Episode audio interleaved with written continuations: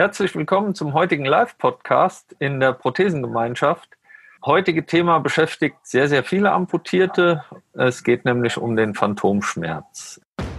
Deutschland geht gemeinsam weiter. Herzlich willkommen zum Prothesentalk, dem Podcast von und für Prothesenträger, Angehörige, Orthopädietechniker, Ärzte, Therapeuten und alle, die mit Prothesen im täglichen Leben zu tun haben.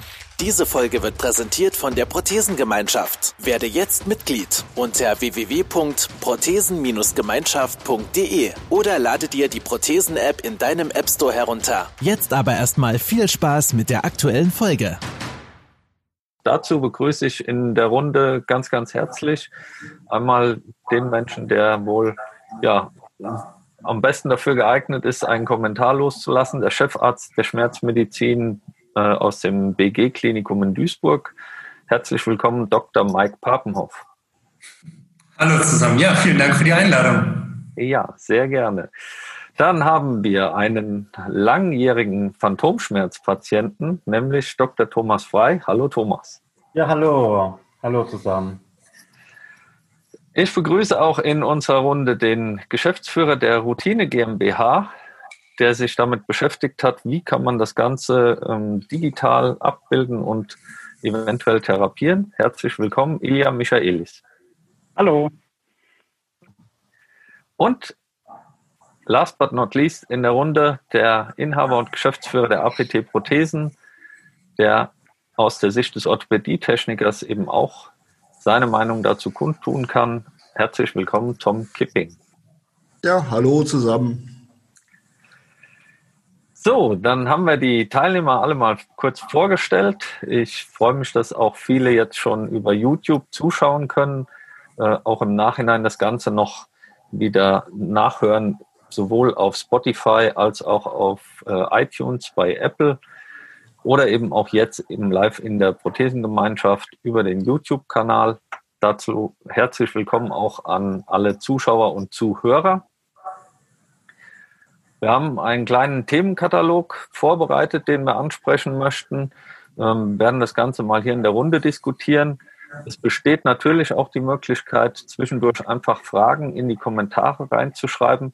Das wird dann der Nico im Backoffice, sage ich jetzt mal, aufnehmen und ähm, gegebenenfalls dann in die Runde reinwerfen. Ähm, das Ganze werden wir auf jeden Fall am Ende, wenn wir mit dem Themenkatalog durch sind, noch besprechen können. Also nutzt die Möglichkeit, schreibt einfach Kommentare, schreibt eure Fragen, wenn euch das beschäftigt, dann könnt ihr das gerne tun. So, dann fangen wir einfach mal an. Und zwar, ähm, als erstes habe ich äh, schon mal aufgeschrieben, dass der Thomas natürlich aus der Sicht des Betroffenen das Ganze erläutern kann. Und da wäre es mal wichtig, dass du sagst, wie so eine Situation ist, wenn es eben um den Phantomschmerz geht. Du hast die Erfahrung eben am eigenen Körper gemacht und kannst dazu was sagen. Ja, stimmt. Die Erfahrung habe ich leider machen müssen. Ähm, ich hatte meinen Unfall 1985, also äh, in der Zeit, wo man die zum Beispiel die Spiegentherapie, also so eine alternative ähm, Schmerzverfahren noch gar nicht kannte. Und äh, bin da quasi mit dem Mindset ähm, aus der Klinik raus, dass das Einzige, was da hilft, Schmerzmittel sind. Und äh, ich hatte das Problem, dass ich äh, vom ersten Tag an äh, massive Probleme hatte mit äh, Phantomschmerzen. Und das ist eben so ein äh, neuropathisch einschießender Schmerz, der wie ein Blitz ist, der ähm, alle paar Minuten kommt. Und wenn man eben Pech hat, ähm, passiert es eben über Stunden hinweg. Und ähm, da kann man sich natürlich vorstellen, ähm, als äh, jemand, der noch mit zwei Beinen gesegnet ist, äh, der sich eigentlich das überhaupt nicht vorstellen kann, dass da etwas wehtut, was nicht mehr da ist. Aber ähm, dieser Schmerz, der, der raubt dir äh, steht die Kontrolle über dein Leben und ähm, äh, privat wie beruflich ähm, kannst du eigentlich deinen Alltag nicht mehr meistern, wenn du so einen Anfall hast. Und ähm, wie gesagt, mein Mindset äh, ähm, war eben gewesen, das mit ähm, Schmerzmitteln zu bekämpfen. Und die haben sich natürlich auch über die Jahrzehnte verändert. Ich sag mal so, in den 90ern habe ich das äh, alles mit äh, Tramal versucht. Also das ist ein ähm, Opioid. Äh, glaub, ähm, stimmt, oder Mike? Ja, ja, ist richtig, genau. Hm? und ähm, ähm, später auch Fentanyl. Und äh, in den Nullerjahren kam ähm, Pregabalin dazu. Also äh, die Patienten, die auch von betroffen sind, die kennen das. Das ist äh, das Lyrica. Und ähm, das war über, über fast drei Jahrzehnte mein Mindset, bis ich einfach ähm, irgendwann mal gemerkt habe, ähm, das ist ein Kampf, den ich nicht gewinnen kann. Und ähm, durch einen puren Zufall habe ich eben 2012 ähm, den Kontakt bekommen zu einem Unternehmen in Düsseldorf, was äh, den Plan hatte, über eine wissenschaftliche Arbeit eine Spiegeltherapie auf die App zu setzen. Und so habe ich eben Spiegeltherapie kennengelernt und habe gemerkt, ui, da geht was. Und man kann eben auch ohne massive Nebenwirkungen, ähm, Phantomschmerzen doch sehr äh, nachhaltig ähm, behandeln. Ja, also ich will nicht sagen bekämpfen, weil das war mein alter Mindset. Der Mindset äh, aus den 80er, 90er Jahren, dass äh, Phantomschmerzen ein Feind sind, dass die zu bekämpfen sind. Aber ähm, durch ähm, die Spiegeltherapie ähm, ist dieser Schrecken ähm, echt ein bisschen in den Hintergrund geraten. Und ähm, ich ähm, habe zu jedem Zeitpunkt die Kontrolle über mein Leben, auch wenn ich mal einen Anfall habe. Ja, also jetzt hast du die unterschiedlichen Behandlungsmöglichkeiten ja quasi schon angesprochen. Ähm, Mike, wie sieht das aus im Vergleich? Ähm, einmal diese Pharmazeutika oder eben dann Spiegeltherapie? Wo sind die Unterschiede? Was muss man dazu wissen? Dann kann man und muss man eine ganze Menge zu wissen. Ähm, das Problem ist, man weiß es umgekehrt eigentlich gar nicht so genau.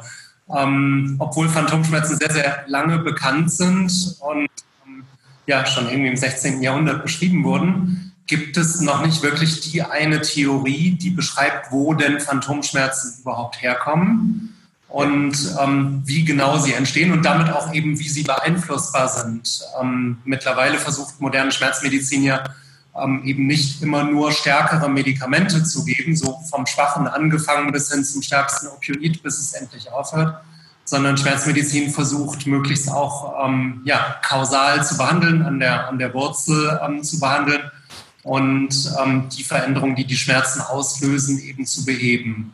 Ähm, da ist relativ viel Anstrengung unternommen worden, in den letzten Jahren und Jahrzehnten zu verstehen, ähm, wo kann man denn überhaupt ansetzen. Und man ähm, ist momentan bei verschiedenen Theorien und verschiedenen Modellen, die erklären, wie die Phantomschmerzen entstehen. Ähm, mittlerweile recht, recht populär und auch ähm, mit einigen Hinweisen, dass es tatsächlich eine sehr wesentliche Ursache ist ähm, versehen, ist die, die Theorie, dass die Anpassung des Gehirns die Schwierigkeiten macht. Also wenn wir jetzt alle in die Kamera schauen, haben wir trotzdem ein Gefühl dafür, wo unsere Füße sich unter der Tischplatte befinden. Wir haben eine Idee, ob wir Schuhe anhaben oder nicht, ob die Füße kalt oder warm sind, ähm, ob die Füße auf dem Boden stehen, in welcher Stellung der Fuß eben befindlich ist. Und ähm, das ist eine Rückmeldung, die permanent ans Gehirn geht. Und im Gehirn ist eine ähm, jeweils zuständige Region reserviert für einen Körperteil. Und diese Region bleibt im Gehirn ja da, auch wenn der Körperteil irgendwann fehlen sollte. Das heißt, ähm, diese, diese Dissonanz, diese ähm, unterschiedliche Information zwischen dem, was auf dem Gehirn bereitsteht zur Informationsverarbeitung und den fehlenden Informationen, die nicht mehr kommen, das macht eben die Schmerzen aus. Und ähm, da versucht man anzusetzen mit ähm, eben Verfahren wie der Spiegeltherapie, die der Thomas schon erwähnt hat. Die Idee ja. ist, dass man ähm, dem Gehirn die Illusion einer vorhandenen Extremität ähm, vortäuscht und damit ähm, ja, diese unterschiedlichen Informationen zwischen ich fühle da irgendetwas in dem, in dem Fuß, aber der Fuß ist nicht mehr da, um das aufzuheben und ähm, durch die optische Illusion dieses Gefühl zu überspielen. Und ähm, das hat eben den Vorteil, wenn man ähm, so sehr an der, an der Wurzel auch behandelt, dass man ähm, sich die Nebenwirkungen durch die starken Medikamente sparen kann. Das wäre die andere Alternative. Man kann mit Medikamenten, die auch gegen Nervenschmerzen, Phantomschmerz zählt zu den Nervenschmerzen, ähm, behandelt, ähm, dann äh, kann man diese Substanzen einsetzen, die dafür gedacht sind, nämlich eben Opioide oder manche Antikonvulsiva, also Antiepileptika, Medikamente, die gegen Krampfanfälle ursprünglich ähm, erfunden worden sind. oder manche Antidepressiva einsetzen, nicht weil es die Stimmung verbessert, sondern weil es die Nervenaktivität verändert und somit auch Nervenschmerzen. Das Problem ist, das sind alles keine Medikamente, die man mal eben bei Bedarf einnimmt, sondern ähm, die man, wenn, dann vorsichtig eindosieren muss, die ähm, man auf einem bestimmten Level braucht, die man kontinuierlich einnehmen muss. Und die allermeisten dieser Medikamente haben eben auch Nebenwirkungen, ähm, die man im Alltag bemerkt. Und ähm, das kann vielleicht der, der Thomas erzählen oder hat es auch gerade schon ansatzweise gesagt, wie man sich mit den Medikamenten fühlt. Viele unserer Patienten sagen erst im Nachgang, dass sie nach Absetzen der Medikamente erst bemerken, wie sehr sie dann doch letztlich beeinträchtigt waren. Ja. Ähm, das ist ähm, eben unser, unser Ziel, so nebenwirkungsarm wie möglich auch, auch zu behandeln. Insofern bevorzugen wir natürlich Verfahren wie eben die Spiegeltherapie oder wie eben artverwandte Verfahren. Es gibt die Imagination, also so Vorstellungsübungen, Vorstellungsverfahren, in dem man ähm, die Illusion nicht durch den Spiegel bekommt, sondern dadurch, dass man ähm, ja, gefühlte Gedankenreisen macht, dass man sich ähm, Berührung mit dem fehlenden Körperteil vorstellt oder Bewegung vorstellt oder Temperatur vorstellt. Unsere Ergotherapeuten gehen zum Beispiel ähm, zum Teil ähm, mit nackten Füßen durch warmen Sand spazieren bei rein amputierten Patienten, aber in Gedanken. Und das reicht zum Teil auch schon aus, um ähm, diese fehlende Information zu überspielen. Also kurzum, ähm, Medikamente sind eine Möglichkeit. Wir setzen sie auch ein. Ähm, nur Medikamente sind aber sicherlich nicht die richtige Möglichkeit, weil sie nicht an der Wurzel angreifen und weil sie Nebenwirkungen haben.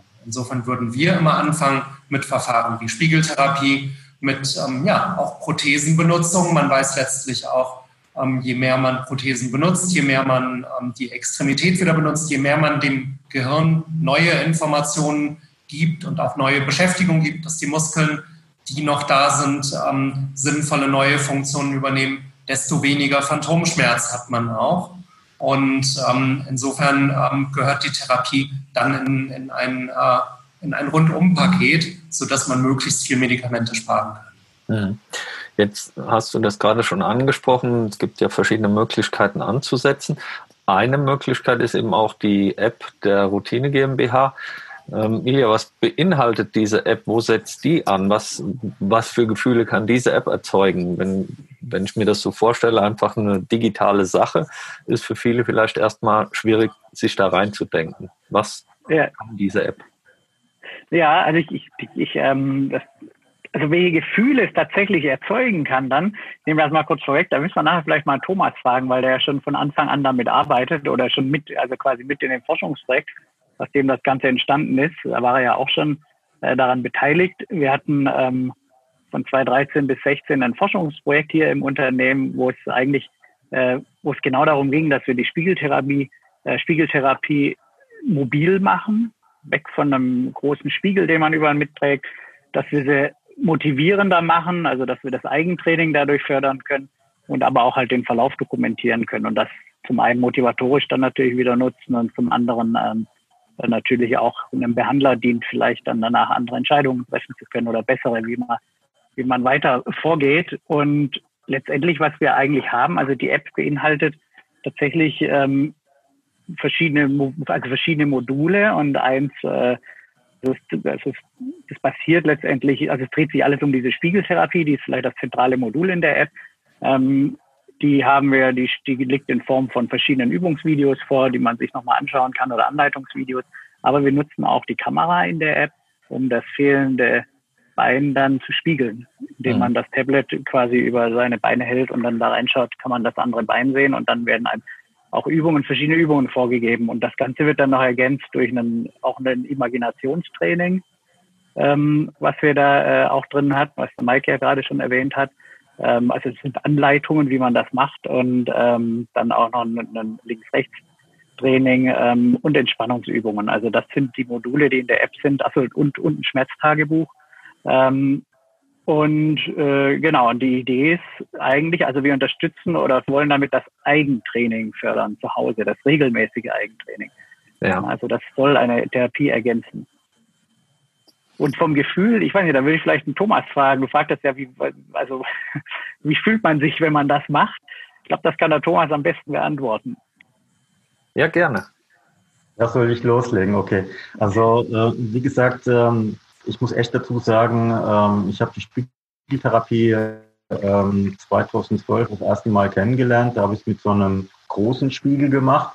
Und ähm, das sind äh, fast 30 Jahre nach meinem Unfall äh, ähm, gewesen, die dazwischen liegen, zwischen dem ersten Mal das Austesten und äh, ähm, meinem Unfall. Und ähm, ich habe trotzdem eine massive Wirkung gespürt und ich habe auch eine äh, Verbesserung in meinem Phantomgefühl gespürt.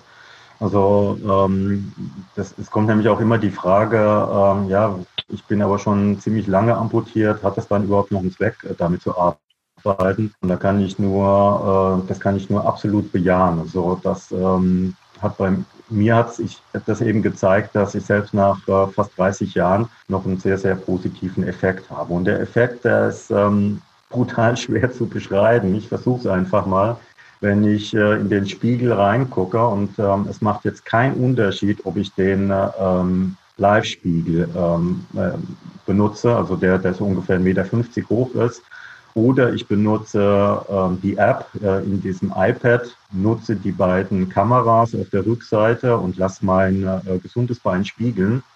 Wenn ich ähm, mein Spiegelbild sehe, ich sehe äh, vor mir, wenn ich nach unten gucke, äh, zwei Beine, und äh, dann habe ich irgendwie so ein wohliges Gefühl im Körper, als würde Energie ins Fließen kommen. Ähm, irgendwie so Blockaden werden gelöst und es entsteht so ein brutal schöner, warmer Flow. Also es ist für mich ein unheimlich angenehmes und schönes Gefühl.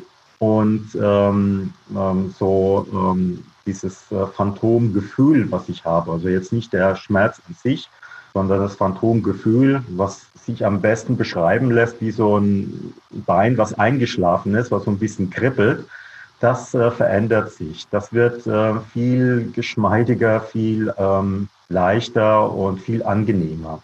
Also ähm, das ist einmal, wie gesagt, so ein, so ein richtiges Gefühl, was wahrnehmbar ist, aber auch so ein psychisches Gefühl der Wärme, was entsteht, was ich so eigentlich nur ganz, ganz schlecht beschreiben kann. Ja, also äh, für der zwei Beine hat sowieso nicht. Ähm, ich habe das eben, wenn ich äh, das iPad jemanden mit einer Amputation in die Hand gedrückt habe, der das vorher nicht kannte und der hat es sofort gespürt. Ja. Und ähm, das ist ein ganz, ganz angenehmes Gefühl. Ich einmal kurz, kurz ergänzen noch dazu? Ja, klar. Passt gerade ganz gut. Und zwar ist das tatsächlich spannend, auch zu sehen, wie sich das unter fortgesetzter Therapie verändert. Wir haben doch relativ viele Patienten, die vorher schon mal woanders ähm, ja, anbehandelt worden sind. Und ähm, ich habe den Eindruck, dass Spiegeltherapie oft nicht gut, nicht gut angeleitet, nicht gut eingeführt oder geschult wird. Also frisch amputierte Patienten bekommen einen Spiegel hingestellt, so im Sinne von, schau mal rein, das hilft dir. Dann hilft das am Anfang nicht und dann gilt die Spiegeltherapie als hilft bei mir nicht. Ähm, mhm. wir haben die Erfahrung gemacht, dass man viel Geduld braucht, ähm, dass man eben das Konzept verstehen muss, dass man, dass man anleiten muss und dass man auch verschiedene Sitzungen braucht. Und das passt jetzt gut zu dem, was Thomas sagte. Ähm, wir sehen ähm, Patienten mit einem sogenannten Teleskopphänomen. Teleskopphänomen beschreibt, dass ähm, Menschen mit Gliedmaßenamputationen Hand oder Fuß fast noch normal verspüren, aber eben verkürzt. Also bei ähm, Amputation am Arm setzt die Hand dann beispielsweise viel, viel, viel, viel kürzer am Ellenbogen an und nicht da, wo sie eigentlich hingehört. Das kommt daher, dass ähm, der Bereich auf der Hirnrinde, der für die Hand zuständig ist, deutlich größer ist und bei Veränderungen im Gehirn später verblasst als der eigentlich viel unwichtigere Teil für den, für den Unterarm. Das heißt, in verschwindet der Unterarm schneller als die Hand, sodass die Hand verkürzt empfunden wird. Und unsere Patienten berichten unter fortgesetzter Spiegeltherapie, dass der Arm wieder wächst. Also so von Sitzung zu Sitzung wird der Arm wieder länger und die Stellung wird als normal empfunden. Und ähm, da kann man ganz gut sehen, auf welchem Mechanismus, auf welche Weise eben die Spiegeltherapie funktioniert. Und ähm, Thomas hat das gerade schön, schön ausgedrückt. Das ist so dieses wohlige Gefühl, ähm, der Körperintegrität, was sich dann einstellt, dass man eben wieder ein normales Körperempfinden hat. Aber das braucht ein bisschen Zeit und ähm, das ist übungsintensiv und man muss ja. sich konzentrieren. Ja. Du hast Zeit und Erfahrung angesprochen, Mike. Ähm, wenn ich mal einen Tom mit ins Boot holen kann. Du hast jetzt eben auch schon die Erfahrung äh, mit sehr, sehr vielen amputierten Menschen machen können, die auch schon Spiegeltherapie oder eben auch ähm, eben mit Pharmazeutika das Ganze beheben wollten ähm, und über längere Zeit genutzt haben. Und der Mike hat auch angesprochen, eben das, ja, die, die Prothese zu tragen, das Trainieren damit. Wie, wie ist deine Meinung, deine Einstellung dazu? Ja, also erstmal glaube ich, ist ganz, ganz schwierig überhaupt einzuordnen, das ganze Thema, weil es aus meiner Sicht äh, sehr, sehr individuell immer vorkommt. Also das sollte man an der Stelle auch nochmal sagen. Es werden wahrscheinlich die Zuhörer, die es selber betrifft, auch äh, sich denken können. Also oftmals schildern, schildern schon die Kunden genau diese Phänomene, so wie sie Thomas auch beschrieben hat. Das, das kann ich schon so bestätigen, dass viele haben. Ähm, was ich halt so im Laufe der Zeit ähm, denke, festgestellt zu haben, ist zum Beispiel, dass wir am Anfang mit Kriegsversehrten sehr viel zu arbeiten hatten, die ja mittlerweile mehr oder weniger ausgestorben sind und die klagten, ja, ich würde einfach mal schätzen, zu mindestens 95 Prozent äh, einfach darüber, dass sie genau diese Phantomschmerzen hatten. Man führte es damals zurück, zurück auf diese traumatische Amputation. Da geht auch gleich die Frage an den Mike mal, wie er, wie er das heute so sieht. Ähm, ich meine, dass heute die, gerade bei planbaren äh, Amputationen, wie zum Beispiel aufgrund von Diabetes und so weiter, diese Phantomschmerzsituation nicht mehr ganz so vergleichbar ist, wie es damals mit den Kriegsversehrten war. Zu der Frage, was, was passiert eigentlich, wenn man die Prothese trägt? Auch da kann ich eben berichten, dass äh, zum Beispiel unsere, unsere Leichtathleten, die wir, die wir halt jahrelang schon betreuen, wenn du die nach Phantomschmerzen fragst, die kennen das gar nicht. Also für die ist das Fremdwort. Also die haben auf Deutsch gesagt, also du kriegst teilweise Antworten, für sowas habe ich keine Zeit. Das klingt irgendwie total banal, aber die aus meiner Überzeugung heraus sind die so mit sich selber, mit diesem Training, mit dem Ziel erreichen beschäftigt, dass tatsächlich selbst in Ruhephasen nicht dazu kommt, dass da irgendein Phantomgefühl ausgelöst wird. Zumindest behaupten sie es. Das ist im Moment die Erfahrung, die, die ich so beitragen kann dazu. Mhm. Ja, klingt ja sehr interessant. Was wir eben schon mal gehört haben, ähm, was ja auch dann nochmal ein Einfluss ist, mit Pharmazeutika besteht ja auch eine Gefahr, dass äh, eine Sucht oder eine Abhängigkeit von sowas kommt oder eben auch, ja, ich habe es schon gehört, man, man darf nicht am normalen Leben teilnehmen, also am, kein Auto fahren oder das ist dann schwierig, man ist äh, teilweise wirklich benebelt. Ähm, wie sind da eben Vor- und Nachteile eben auch bei der App ist auch da ist es ja wahrscheinlich so, dass es Vor- und Nachteile gibt. Wie steht ihr dazu? Also das in die Runde. Also vielleicht da, da grätsche ich gerade noch mal rein, weil das tatsächlich auch im, im Verhältnis zum, zur prothetischen Versorgung ist es manchmal ganz schön schwierig, weil natürlich die Kunden, die du nicht so oder erst neu hast, die verraten dir ja nicht alles auf einen Schlag. Und je nachdem, wie zugetrönt die sind, auf Deutsch gesagt, können die in den Anproben teilweise diese, diese Situation gar nicht wieder spiegeln, so dass der, der Orthopädie-Tech hier auch versteht, was derjenige denn eben meint, beispielsweise. Oder hat er überhaupt Druckstellen? Manchmal haben wir schon das äh, Thema gehabt, dass sie es überhaupt nicht gemerkt haben und du es teilweise noch nicht sehen konntest und das erst Tage später aufgetreten ist, was wir dann als Phänomen hatten. Und zum Schluss kam dann raus, ah ja, ich habe ja eben meine Lyrika-Portion erhöht und äh, in irgendeiner Form haben die sich quasi dann äh, nicht bewusst auf die Situation, aber einfach aufgrund der Tatsache, dass sie es eben nehmen. Und teilweise, das halte ich auch immer für relativ gefährlich, die äh, Menschheit tendiert ja schon dazu, wenn es äh, schlimmer wird, so nach dem Motto viel hilft viel, sich die Medikamentation selber zu erhöhen. Also auch da wird der Mike sicherlich was zu sagen können. Das halte ich A für gefährlich, ich persönlich, und B ist es halt tatsächlich die Situation der Anprobe, dann teilweise so fatal, dass wir sie abgebrochen haben. Also das, das gab es schon. Also dass wir einfach gesagt haben, es macht heute überhaupt keinen Sinn, bis wir mal verstanden haben, warum das so ist. Und das war unter anderem genau deswegen. Der Mike nickt schon. Beantworte ich mal die Frage so in der Reihenfolge. ähm, einmal, was die Medikamente angeht. Also es ist per se nicht verboten, mit Medikamenten Auto zu fahren oder zu arbeiten ähm, mit einer Gewöhnung, mit einer stabilen Dosierung, mit subjektivem Wohlbefinden funktioniert das schon. Wobei ich gerade schon gesagt hatte, viele ähm, Patienten berichten erst nach Absetzen von Medikamenten, dass sie es rückblickend doch als beeinträchtigender empfunden haben als zu dem Zeitpunkt der Einnahme. Ähm, wo man aufpassen muss, ist bei Medikamenten, die man nur bedarfsorientiert nimmt. Ähm, Thomas hatte gerade von so Phantomschmerzattacken gesprochen Ähm, wenn man dann jeweils kurz wirksame Medikamente nimmt, schnell wirksame Opioide, die sicherlich einen Sinn haben ähm, bei so Durchbruchschmerzen, bei Tumorerkrankungen oder nach Operationen, wenn man schnell was vernünftig Wirksames braucht, dann läuft man schon Gefahr, dass man sich sehr schnell an die Medikamente gewöhnt. Das heißt, bei chronischen Schmerzen, die entweder dauerhaft wiederkehrend oder konstant bestehend sind, würde man immer auf ähm, sehr gleichmäßige Medikamentenspiegel achten, um eben dieser Gewöhnung entgegenzuwirken. Das bedeutet aber auch, dass man immer einen Medikamentenspiegel an Bord hat in Situationen, wo man eventuell gar keine Schmerzen hat.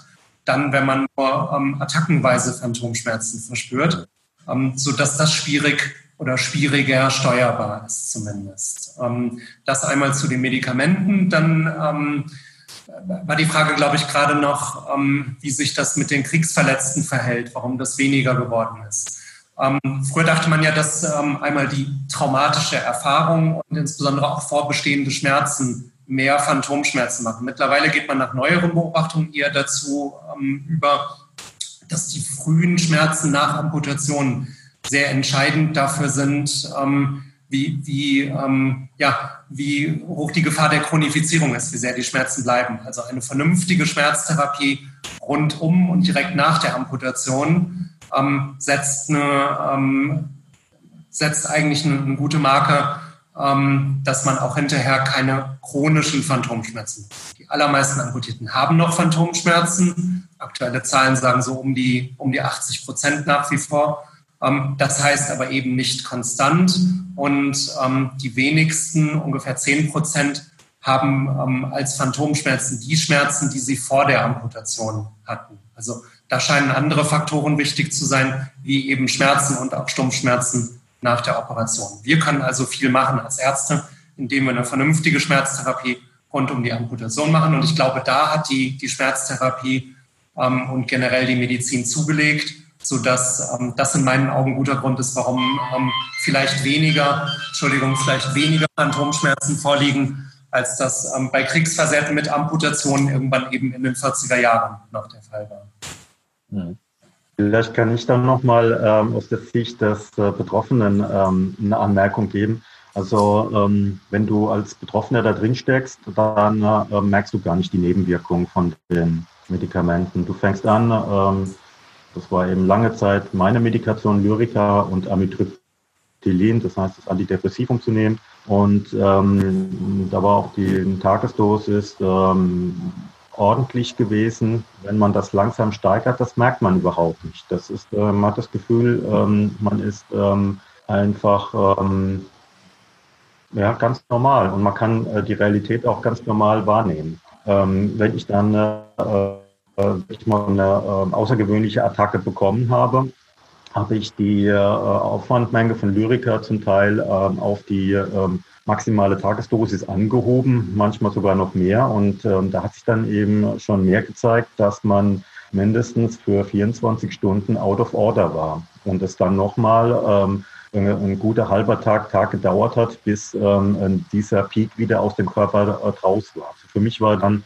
äh, irgendwie, wenn ich wieder einigermaßen klar im Kopf war, bin ich ins Fitnessstudio gegangen, habe mich aufs Rad gesetzt oder aufs Ruderergometer und habe äh, eine Stunde lang ähm, Ausdauertraining gemacht und äh, das hat mir da viel geholfen.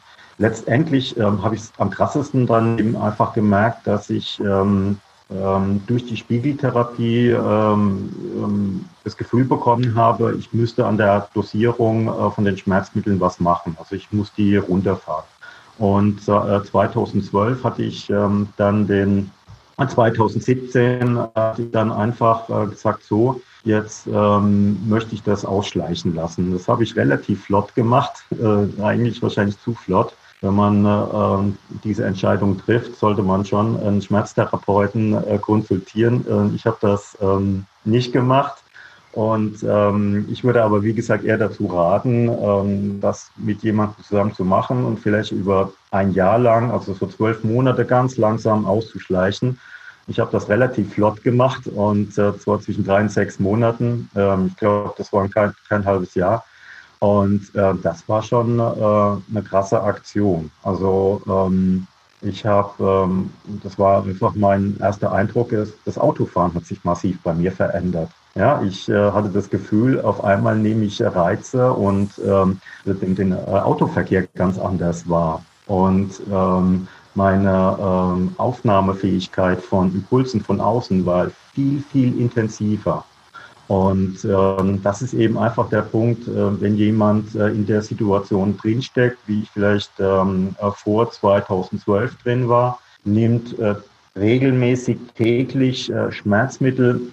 Er soll sich wirklich regelmäßig hinterfragen und darüber reflektieren, ob das noch das Richtige ist. Und ähm, vielleicht auch mal wirklich den Versuch wagen, ähm, was passiert, wenn ich jetzt einfach mal in der Dosierung ein bisschen runtergehe und das austesten.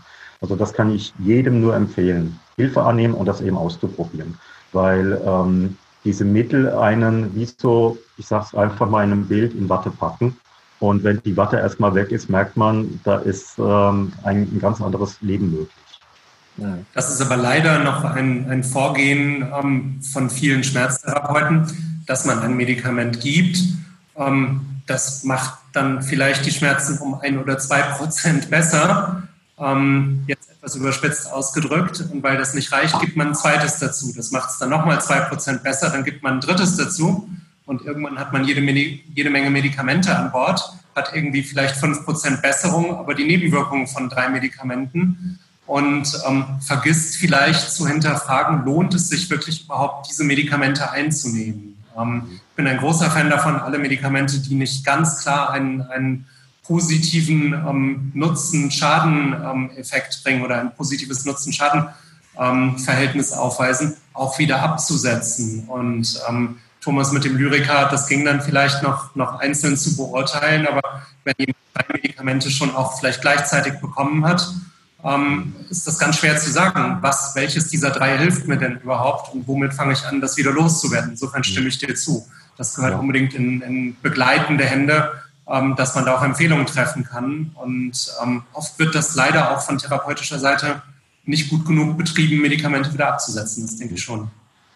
Vielleicht eine ganz wichtige, äh, ein wichtiger Gedanke ist eben, wenn man äh, den Mindset hat, äh, die Phantomschmerzen mit Schmerzmitteln zu bekämpfen, ähm, bedeutet das immer, ähm, ich möchte die Schmerzen auf Null bringen. Und das muss das Resultat sein. Und äh, das war es bei mir äh, über ähm, lange Jahre eben so der Fall gewesen. Ähm, ich, äh, Schmerz, die Schmerzen sind mein Feind, ich will die komplett auf Null bringen. Und äh, die Spiegeltherapie hat dazu geführt, dass ich einen ganz anderen Blick auf die äh, Schmerzen bekommen habe. Und hat gesagt, das ist gar nicht notwendig. Wenn ich äh, meine äh, Phantomschmerzen mit Schmerzmitteln auf Null bringen will, sind die Nebenwirkungen, die ich damit reinhole, so massiv, dass ähm, äh, die Schmerzen zwar weg sind, aber meine Lebensqualität trotzdem an anderer Stelle leidet. Ja?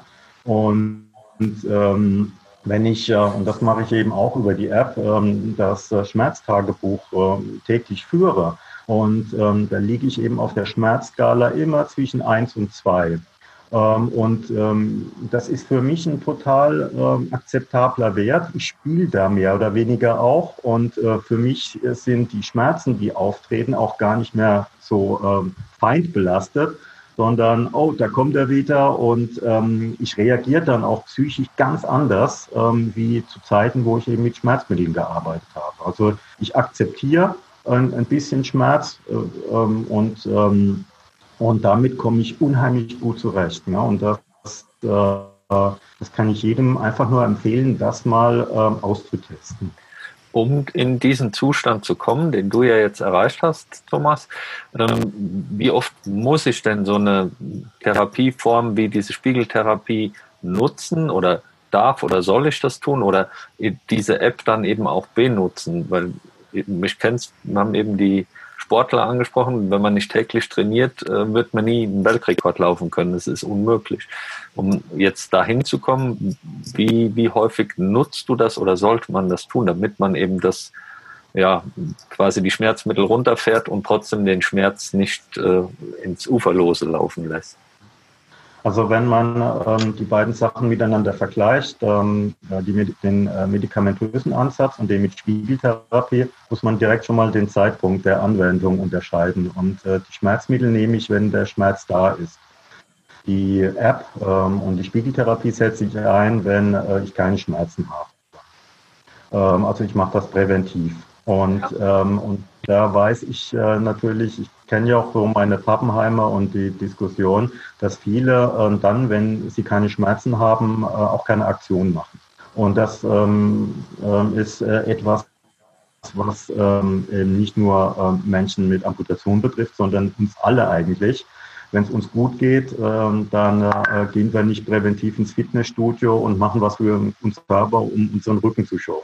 Äh, wir gehen erst dann äh, ins Fitnessstudio, wenn der Rücken wehtut. Mhm. Das ist eben bei der Spiegeltherapie auch, dass wir ähm, ähm, das ähm, ähm, dann machen, wenn wir keinen Schmerz haben und äh, quasi wir müssen das in unsere Alltagsroutine einbauen. Ja? Und ähm, deswegen ist es äh, ähm, wichtig, dass derjenige, der damit die ersten Erfahrungen hat, in den ersten Wochen mit ähm, der App jeden Tag arbeitet. Dass die ähm, Routine mit der App zu arbeiten wirklich in den Alltag integriert wird, wie das Zähneputzen oder das Duschen. Ja, also ich stehe morgens auf, putze meine Zähne und trinke meinen Kaffee und ähm, auf dem Frühstückstisch liegt ähm, das iPad und ähm, ich gucke da drauf, mache eine kleine Übung, ich mache den Links-Rechts-Trainer oder ich gucke mir die Kamera ein, äh, an das sind eigentlich ähm, ganz kleine Sachen. Also es geht nicht darum, dass jemand ähm, jetzt 20, 30 Minuten sofort in Zeit investieren muss. Das ja. kann er machen, wenn er da Lust hat.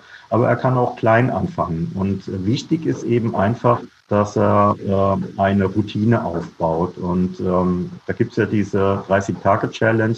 Also wenn er es einfach mal schafft, ähm, 30 Tage hintereinander das jeden Tag in die Hand zu nehmen, zu machen, dann hat er gute Chancen, dass er eben auch von der Disziplin und der Motivation her das ähm, äh, auf Dauer dann einsetzt. Ja.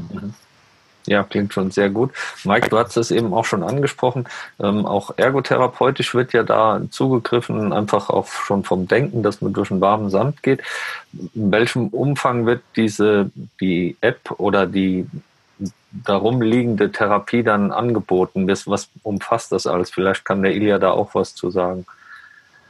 Also erstmal glaube ich, dass das sehr, sehr individuell unterschiedlich ist, wie Thomas auch schon sagt. Ähm, oft geht es darum, am Anfang den Teufelskreis zu durchbrechen. Tom hatte gerade schon die Frage aufgeworfen, warum haben Leistungssportler weniger Phantomschmerzen oder sagen so salopp, ich habe keine Zeit für Phantomschmerzen. Ich glaube, dass da viele Faktoren mitspielen. Ähm, wenn man aus diesem Schmerzteufelskreis rauskommt, wieder in Bewegung kommt, eine Prothese benutzen kann, dann hatten wir das gerade schon, dass ähm, die Prothesenbenutzung per se auch schon hilft gegen Phantomschmerzen, eine vernünftige Funktion der fehlenden Extremität. Wenn man sich körperlich austoben kann, ähm, dann macht das eine Ausschüttung von körpereigenen Opioiden oder Endokannabinoiden, Cannabis-ähnlichen Substanzen, was auch gegen Schmerzen hilft. Also Sport alleine hilft gegen Schmerzen. Besser ausgelastet sein, besser schlafen können hilft gegen Schmerzen.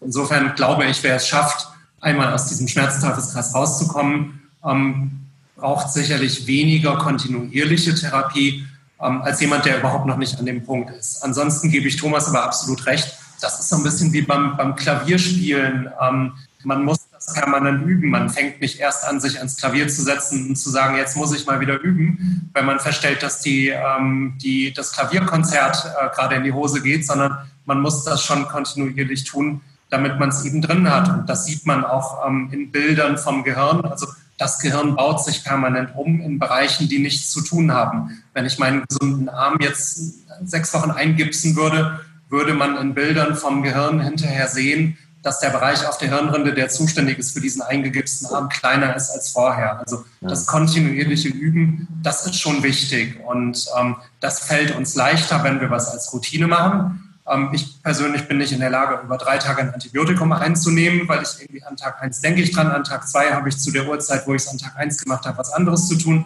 Schwupps ist es weg. Also dieses ähm, Koppeln an bestehende Routinen, ähm, dass man, wie Thomas sagt, immer beim Frühstück, immer nach dem Zähneputzen oder immer vor dem Aufstehen was macht, das hilft da einmal in den, in den Schwung zu kommen. Und da sehe ich große Chancen eben von so Apps, die einen erinnern können, die das ähm, ja, monitoren können, ähm, wo man sieht, wie aktiv war man und ähm, wo man eben alles an einem Ort hat. Das halte ich für sehr segensreich, weil ohne die Begleitung geht sowas verloren. Ähm, Jetzt zur Beantwortung deiner Frage, die ergotherapeutischen Übungen nach Bedarf, die, die sehr diszipliniert sind, die, die gut, ähm, gut zurechtkommen, die, die eine hohe Eigennutzung haben, ähm, brauchen weniger Ergotherapie. Ähm, die vielleicht mehr Unterstützung brauchen, gerade am Anfang, ähm, denen gestehen wir mehr ergotherapeutische Unterstützung am Anfang auch zu, um eben diese Routinen bilden zu können. Und ähm, insofern kann man das pauschal nicht beantworten. Am Anfang mehr Unterstützung, später bei Bedarf, wobei wir dann ähm, vielleicht auch noch darüber überlegen müssen, ist dann die ergotherapeutische Unterstützung, wenn das Verfahren grundsätzlich bekannt ist, ähm, wichtiger oder genauso wichtig wie vielleicht die Unterstützung durch andere Betroffene. Ähm, mhm. Wir haben sehr gute Erfahrungen gemacht, auch mit dem Peer-Verfahren, ähm, wo Thomas ja auch aktiv ist, dass man eben ähm, solche, solche Fragen, die eigentlich nur von, von Betroffenen vernünftig beantwortet werden können, ähm, oft auch da besser angesiedelt sind als vielleicht bei uns sogar. Ja, vielen Dank. Jetzt hast du ganz oft den Begriff Routine und auch App nochmal aufgeworfen. Dann bin ich wieder beim Ilja. Wir haben jetzt schon mal drüber gesprochen. Es gibt eben auch einen, ja, einen Rahmen, was man eben bekommen kann mit der App. Es gibt eine ergotherapeutische Therapie, es gibt die App. Ähm, wie ist da der Ablauf, wenn man jetzt das Ganze haben möchte? Genau, also im, im Moment ähm, also im Moment gibt's das, ähm, bieten wir das als ein Paket an. Das beinhaltet einmal die App, dann braucht man ein Tablet dafür. Das ist im Moment ein iPad. Denkt, äh, wir, wir werden das äh, in den nächsten Monaten auch auf Android adaptieren.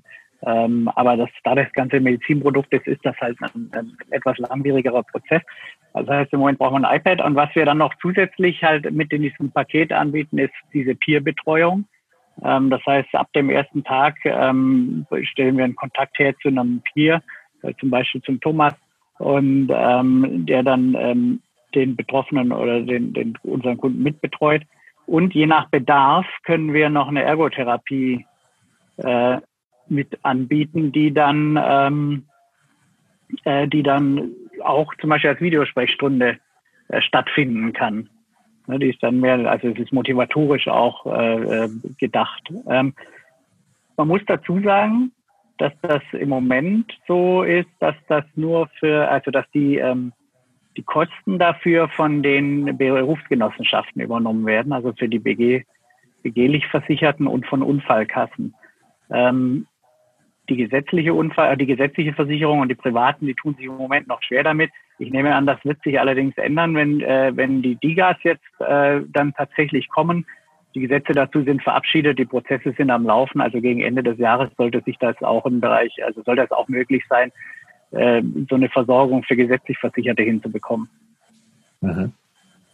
Ja, ist ja schon mal sehr, sehr interessant, was da alles möglich ist. Ähm, wenn jetzt Menschen daran Interesse haben, ähm, können sie einmal Fragen stellen an die info prothesen-gemeinschaft.de. Also wer da wirklich Interesse dran hat, auch Fragen an Ilja oder eben auch an Mike, den Dr. Papenhoff. Auch, ähm, ich denke, wer Fragen an Tom oder Thomas hat bezüglich äh, Erfahrungswerten, der Thomas hat das jahrelang jetzt schon genutzt und ähm, kann dazu sehr, sehr viel sagen und ähm, kann die Leute da eben auch drüber informieren, dann gerne alle mal anschreiben, die info at prothesen-gemeinschaft.de. Ähm, wir werden das Ganze ja auch nochmal veröffentlichen in der Prothesengemeinschaft als Podcast. Auch da kann man das einfach kommentieren. Dann werden wir das an die jeweiligen Personen weiterleiten. Das können wir gerne tun. Jetzt frage ich mal in die Regie, ähm, ob es Fragen gibt. Jetzt muss ich gucken, wo die Kommentare sind. Oder der Nico schaltet sich einfach. Ich habe mich gerade dazu geschaltet. Wir haben aktuell noch keine Fragen in, im Livestream, aber bitte bei YouTube einfach in die Kommentarzeile schreiben und wir würden das dann dementsprechend anmoderieren. Genau. Gibt es ansonsten Ergänzungen noch zur App oder ähm, was kann ich machen als BG-Patient oder Kassenpatient, ähm, um mich da weiter zu informieren oder anzufragen? Oder sollen diese Fragen direkt dann nochmal gestellt werden? Kannst du da noch Infos zugeben, Ilja? Genau, also im Prinzip, die können Sie natürlich direkt an uns wenden. ähm, äh, ähm, an die Routine ähm, info at routine.health. Das, äh, da können Sie sich natürlich dran wenden oder wir haben ein Kontaktformular auf unserer Homepage. Ansonsten grundsätzlich gilt, also jetzt, ich spreche jetzt für BG-Patienten oder BG-Versicherte, dass ähm, eine Empfehlung von einem ähm, Arzt vorliegen muss. Also ein Arzt, das muss besprochen werden mit dem und dann empfiehlt er das. Ähm, dazu kann man sich dann äh, entweder in den BG-Kliniken, Mike, vielleicht kannst du da noch kurz was sagen, wie das äh, funktioniert, aber äh, man kann sich in den BG-Kliniken letztendlich an die an den entsprechenden Arzt wenden oder an seinen Durchgangsarzt. Äh, und sobald so eine Empfehlung vorliegt, können wir dann tätig werden. Mhm. Wunderbar. Der einfachste Weg für, für BG-Patienten ist üblicherweise, sich an die BG selber zu wenden, also BG-Reha-Manager oder BG-Sachbearbeiter, mhm. die viel auch Steuern und Kontaktadressen haben. Ähm, ja, dass wir überlegen, an wen soll man sich wenden und wir hier alle zusammensitzen, ist eigentlich ein gutes Zeichen und das ist vielleicht noch ein Wunsch von mir. Eigentlich sollte man so komplexe Dinge wie Phantomschmerzen tatsächlich viel, viel mehr im Team betrachten. Also zu einem Schmerztherapeuten gehen, der einem Medikamente gibt und woanders hin zu einem Physiotherapeuten zu gehen und woanders hin zu einem Prothesenhersteller zu gehen und woanders zu einem Psychologen zu gehen, wenn man vielleicht darüber hinaus noch ähm, ja, in der Stimmung beeinträchtigt ist. Das ist eigentlich schade, weil das Zusammenspiel aller Beteiligten das eigentlich ausmacht. Und ähm, vielleicht ist das ein, ein Wunsch auch an Ilja für die Weiterentwicklung, ähm, da steckt ja schon viel drin mit eben Austauschmöglichkeit und ähm, mit Tagebuch und ähm, mit äh, Videomöglichkeit. Aber ich glaube, dass man, dass man viel, viel mehr noch auch psychologische Dinge integrieren kann. Ähm, letztlich, äh, Stress ist ein negativer Faktor für Schmerzen, ähm, Depression ist ein negativer Faktor für, für auch Phantomschmerzen. Ähm, je mehr man an einem Ort, und sei es ein virtueller wie eine App, ähm, versammeln kann, je mehr wir im, im Team und im Netzwerk arbeiten können, desto besser ist es. Da haben wir als BG-Klinik natürlich den Vorteil, aber wir haben extreme Probleme, ähm, das alles nach außen zu transportieren. Patienten kommen hier hin, gehen dann aber irgendwann wieder nach Hause und ähm, haben tatsächlich das Problem, den Physiotherapeuten, den Ergotherapeuten und den Psychotherapeuten ähm, zusammen an einem Ort zu versammeln, dass die sich auch miteinander austauschen können. Das machen wir jetzt hier gerade gut, aber das würde ich mir für viel, viel mehr Patienten wünschen. Die Patienten geht es noch gut in, im Bereich der gesetzlichen Versicherung ist das schwieriger. Da gibt es eben ähm, halt so Disease-Management-Programme oder integrierte Versorgungsmodelle, das wäre sicherlich auch, auch hier noch spannend und wünschenswert, weil ähm, Phantomschmerzen, Amputationsschmerzen, ähm, gerade auch mit dem ganzen technischen orthopädischen Bedarf extrem komplex und wie Thomas ja auch schon sagt, sehr individuell sind. Das wäre noch toll. Also ich kann da vielleicht noch von meiner Seite aus ergänzen. Ähm, meine Erfahrung zeigt einfach, dass es total wichtig ist, da mit so einer integralen Gesichtsweise, äh, Sichtweise auf den Patienten zu blicken. Und, ähm, und äh, die Medikamente sind mir dazu eindimensional. Ja, wie ich äh, selbst in, äh, äh, gestocken habe in diesem Ansatz, war mir das egal, weil sie haben ja meine Schmerzen ähm, äh, ähm, weggemacht. Aber äh, jetzt, wo ich mit ein bisschen Abstand darauf blicke, merke ich eben einfach, so eine integrale Sichtweise ist wichtig, weil sie ähm, geht eben auch auf das soziale Umfeld, auf Stressfaktoren in dem individuellen Leben oder äh, externe Faktoren, die dem, dem Menschen, dem Betroffenen ausgesetzt sind, vielleicht auch Begleiterkrankungen. Und, ähm, und da sollten äh, wirklich viel mehr Leute ähm, einen Blick drauf haben. Und deswegen finde ich auch so einen Podcast wie den, den wir jetzt machen, richtig gut. Ähm, und ich hoffe, ähm, dass äh, viele Leute sich das wirklich angucken, weil das hat einen ganz, ganz großen äh, Mehrwert für viele. Wunderbar. Ich denke, dem ist nichts hinzuzufügen. Ist ein wunderbares Schlusswort auch. Wie gesagt, wenn dazu Fragen sind zu diesem Podcast an die Personen, an die Teilnehmenden, gerne per E-Mail an die info at prothesen-gemeinschaft.de, dann leiten wir das an die jeweiligen Personen weiter oder im Anschluss dann eben auch einfach in der Prothesengemeinschafts-App den Podcast kommentieren, dann können wir das auch weiterleiten. Äh, meldet euch, wenn ihr Fragen dazu habt. Und ich sage vielen herzlichen Dank an die Teilnehmer. Es war ein sehr angenehmes, interessantes Gespräch. Und ja, wünsche euch eine gute Zeit. Bleibt gesund. Jo, Dankeschön. Tschüss. Danke gleichfalls. Ciao. Vielen Dank, dass du wieder mit dabei warst. Die Folge wurde präsentiert von der Prothesengemeinschaft. Bewerte diesen Podcast und empfehle ihn deinen Freunden und Bekannten. Aber schalte vor allem auch nächste Woche wieder ein zu einer neuen Folge des Prothesentalks.